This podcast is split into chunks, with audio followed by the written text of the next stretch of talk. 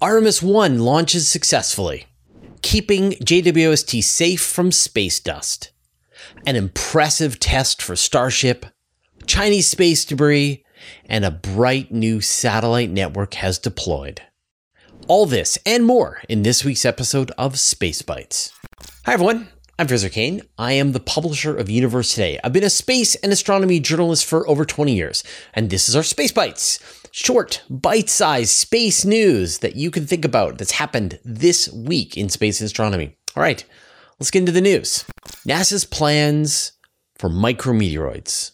We've had quite a lot of conversation about this, of course. JWST has been hit by a bunch of micrometeoroids. So far, they've been hit by 14 events that they've been able to track hitting the telescope's main mirror. Now, most of them, 13 of them, were fine, were small, totally expected, and aren't going to really impact, haha, the operation of the telescope at any point. But one that happened back in May was surprisingly large, bigger than anything the engineers were expecting. And now that we know that JWST probably has propellant on board long enough for it to last at the L2 Lagrange point for like 25 years plus, they're really going to want to figure out ways to take care of this telescope for as long as possible. And so, this fact that it's getting peppered occasionally by little pieces of space dust is something they're going to want to try to reduce. So, this week, NASA came out and officially announced the plan. And that is that they're going to now change the orientation of the observations of the Space Telescope. So, up until this point, the telescope has been turning around, observing targets in its field of view. So sometimes it's looking upwards of its orbit, and other times it's looking backwards on its orbit. So when JWST is looking forward in its orbit, the micrometeorites are hitting twice as hard as when it's looking backwards in its orbit, because essentially it's looking up and you're getting the velocity of the telescope going around the sun, as opposed to when it's looking backwards and then you're able to cancel out that velocity. So it's a factor of two for the speed, but it's a factor of four for the amount of momentum that these particles are hitting the telescope with. And so the safest operation is to always turn back and observe targets that are in your own wake, apparently, your orbital wake. And this is like another shout out for the interview that I did with Lee Feinberg, where he told us about the plan for MIRI. He told us about the micrometeorite plan, and he told us that JWST is going to be lasting more than 25 years. So, again, I know I keep saying this, but you've got to check out that interview. Now, it's not just news about the telescope itself. The telescope has taken another really incredible image. This one is of a protostar, so a star that is brand new. It's classified as a class zero protostar, one that is within the first 100,000 years of its formation. And when you look at this picture, you're seeing this hourglass shape. But if you zoom right into the neck part of the hourglass, you can actually see this little dark line. That is the accretion disk of material that is starting to form around the star itself. The star is obscured by this central region. And then you've got the light that is blasting out of the newly forming star and the accretion disk that is illuminating these cones on either side of the accretion disk. And over time, this star will continue to build up and gather more material, and eventually it'll turn into a proper star. It'll blast out radiation that'll clear out all of the material and it'll be left with whatever planets were able to form in this time. So it's really quite incredible to be able to catch a star in formation. And eh, you should really compare you can look at other pictures that have been taken of this protostar and compare that to the quality that you get from JWST. And it's just, it's astounding. Once again, JWST really comes through and reveals another part of the universe for us that is really enshrouded in gas and dust and mystery. Artemis 1 finally launches. Well, it happened. Artemis 1 blasted off what a relief.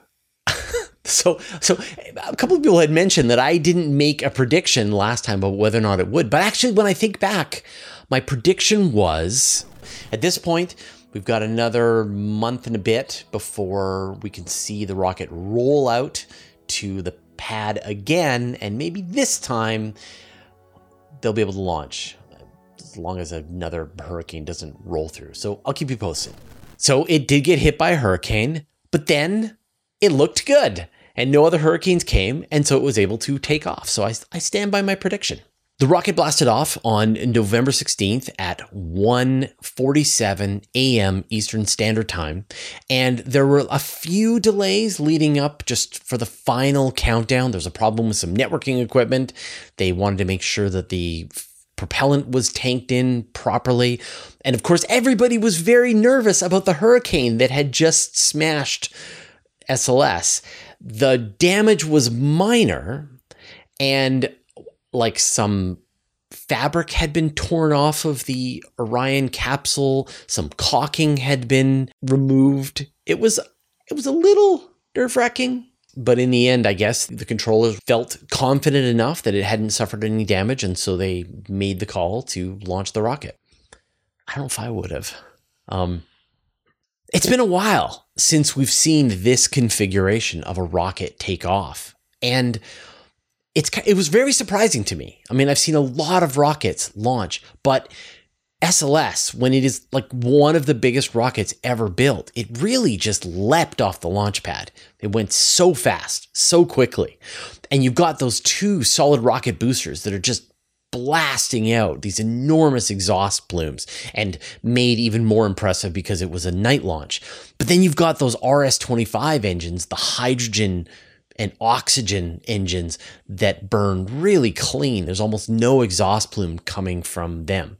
The solid rocket boosters detached right on schedule. Hopefully, now they've begun creating a coral reef somewhere off the coast of the US and then the core stage detached and it has returned to earth and those beautiful rs-25 engines now are bottom of the ocean somewhere.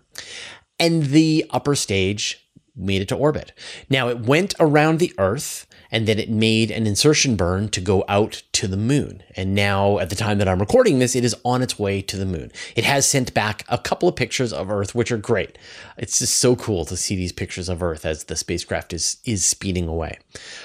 The next thing that's going to happen is it's going to be arriving at the moon in just a couple of days. It's going to do a change in its trajectory. It's going to do an orbit around the moon, and then it's going to do a larger orbit that carries it farther from the Earth than any human rated vehicle has ever gone. Then it's going to come back to the moon, another orbit, and come back to Earth. Now, there's an animation you could see from NASA that shows the total orbit, but that isn't really kind of realistic because the moon is actually moving around the Earth while this orbit is happening. So there's another version of this animation that's actually a lot more accurate, and it shows you how spacecraft flies up to the moon, orbits around, orbits near it, orbits it again and then just like drops back down to the Earth. Now, there's a lot more that's going to be happening over the course of the mission, so I'll save that uh, for future weeks because it's got about another 26 days before it makes it back to the Earth and attempts to re enter. The other impression that I had watching this launch was I was really not impressed with NASA's coverage of the launch.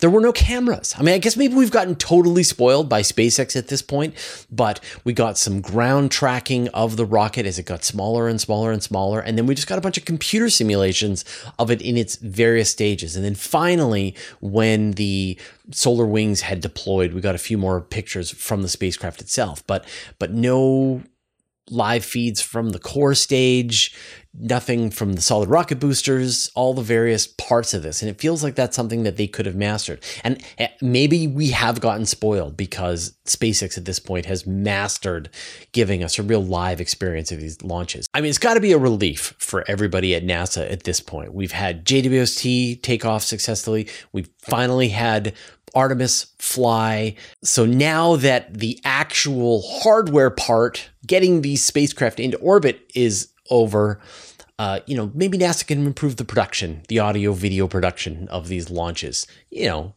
so that we can be as if we were there as well. Capstone arrives at the moon. Just a quick piece of news NASA's Capstone CubeSat. This is the spacecraft that's going to be flying in the same orbit as the Lunar Gateway. Uh, it arrived at the moon, of course, after going through an unexpected tumble. NASA was able to get uh, in control of it again, and it was able to arrive safely at the moon. And now it's in its final orbit. And the goal of Capstone is to just give a sense of what it's like being in this orbit that eventually the Lunar Gateway is going to be several years from now. More moon news SpaceX gets another landing contract for Artemis. Artemis 1 is going to be flying the Orion capsule around the moon and bringing it back to Earth, uncrewed. Nobody's going to be on board. Artemis 2 is going to take human beings on this same journey around the moon and back to Earth, but they're not going to land. It's going to be Artemis 3 when human beings actually land on the surface of the moon. And the plan is, is that they're going to fly up on SLS in Orion. They're going to transfer to a SpaceX Starship. It's going to land on the surface of the moon. They're going to get out, hit some golf balls around, look for some water ice. Then they're going to fly back into orbit and come back to Earth. Now we've learned that NASA has extended the contract they have with SpaceX for another moon landing, this time for Artemis 4. They're going to pay SpaceX another 1.15 billion on top of the 2.9 billion they've already set aside for Artemis 3. And this is a little weird to hear because up until this point, uh, we had understood that Artemis 4 was going to be dedicated to help building the Lunar Gateway, which I mentioned Capstone is already making sure the orbit is nice and safe. And so it's a little strange to me to hear that now, in fact, they're going to be including another human landing down to the surface of the moon. The original contract agreed that SpaceX would provide one uncrewed landing to the moon and then one crewed landing to the moon. And so now we've got the one uncrewed landing and two crewed landings to the moon. On top of this, NASA has also set aside some other funding for other landing systems to bring additional payloads and future missions to the surface of the moon. So the window hasn't closed. It's not all going to SpaceX, but we'll see how this actually plays out. And speaking of Starship, we got a new test. This week, we saw another test of Super Heavy, which is, of course, the booster system for the Starship. They ran 14 of the Raptor 2 engines for a full duration fire, and nothing seems to have exploded or set on fire. So I think we're okay. Elon Musk said that there's a few more tests coming. We're going to get a 20 second test next, and then another static fire. And then he figures it's safe for the stack to launch to orbit. Now, originally he had said November. It looks like that's going to be pushed to December. I still say March but we'll see. I think there's a lot of ground operations that still have to be done before they're going to be able to launch this thing. If you like what we do, why don't you consider joining our Patreon? This is a way that you can support the independent space journalism that we do at Universe Today. We, of course, have a big team of writers, video editors, audio, programming all comes together completely independently so that we can bring you all of this amazing space news. And of course, if you join our Patreon, I will remove all of the advertisements from Universe Today for you for life, even if you stop becoming a patron. You'll get advanced access to some of the videos that we do, as well as other special bonus features. You get your name in the videos at certain levels. So definitely come and join our Patreon. Go to patreon.com slash universe today. China continues to cause problems with space debris. On November 11th, we got the launch of a new Chinese environmental monitoring satellite called Yunhai. And the launch went fine, but this week we learned that the upper stage of the rocket disintegrated on the journey, breaking up into at least 60 pieces. People have said they saw 50 plus pieces tumbling in space as the debris cloud was going by. And this is bad for a bunch of reasons. Like obviously space more space debris in orbit is a bad thing, but the trajectory of this is between 500 and 700 kilometers, which is which is pretty high for an for an orbit of this kind of debris, which means it's going to stay up there for quite a while and cause a hazard. Now, at 500 kilometers altitude, that's a little higher than the International Space Station, the Chinese space station. But over time, as this debris comes down, it will eventually cross into the same altitude as other stations and other important things in space. That's bad.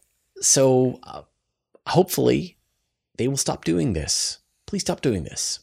The brightest satellite deployed.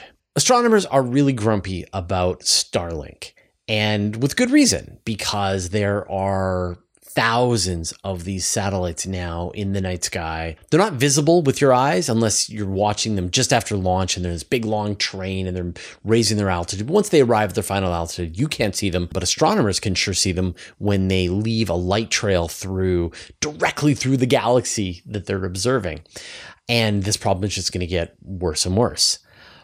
But we got an outrageously bright new communication satellite that was deployed. It's called Blue Walker 3 and it's a new communication satellite provided by AST SpaceMobile. And their goal is to provide satellite cell phone coverage with a constellation starting of about 100 of these satellites.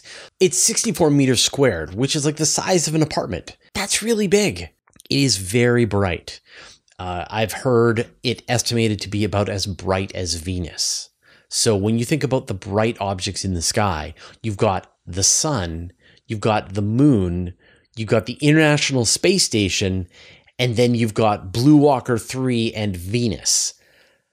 And that's just one of them. And just imagine what it's going to look like when there are a hundred of them, more. X 37 is back. The Air Force has its own space plane. It's called the X 37B. They actually have two of them, and one was in orbit and just recently returned after 908 days in space. What was it doing up there? Well, it's classified. They don't need to tell us.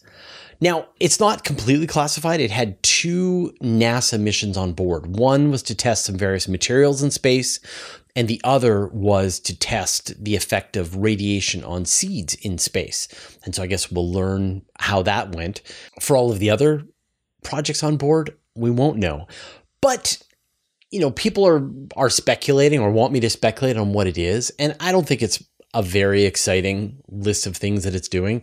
It has bay doors that it can open up, and my guess is that it's filled with various materials and electronics that are going to form components for future missions. And so they want to know if we take a brand new computer chip and put it in space for three years, how will it handle it? And so they can fill this spacecraft with all kinds of experiments and equipment, see how it performs in space, bring it back to Earth, study it, fill it again, send it back to space. So it makes sense for the Air Force to have this kind of capability to test out their hardware for long periods of time. But still, it's it's weird that there is this really cool space plane that flies to space almost continuously, and yet we mostly have no idea what it's being used for. All right, those are all the news stories that we had today. Of course, you can get links to everything that I talk about in the show notes down below for more information. You can get even more space news in my weekly email newsletter. I send it out every Friday to more than 55,000 people. I read every word. There are no ads and it's absolutely free. Subscribe at universetoday.com slash newsletter. You can also subscribe to the Universe Today podcast. There you can find an audio version of all of our news, interviews, and Q&As as well as exclusive content. Subscribe at universetoday.com slash podcast or search for Universe Today on Apple Podcasts, Spotify, or wherever you get your podcasts. A huge thanks to everyone who supports us on Patreon and helps us stay independent.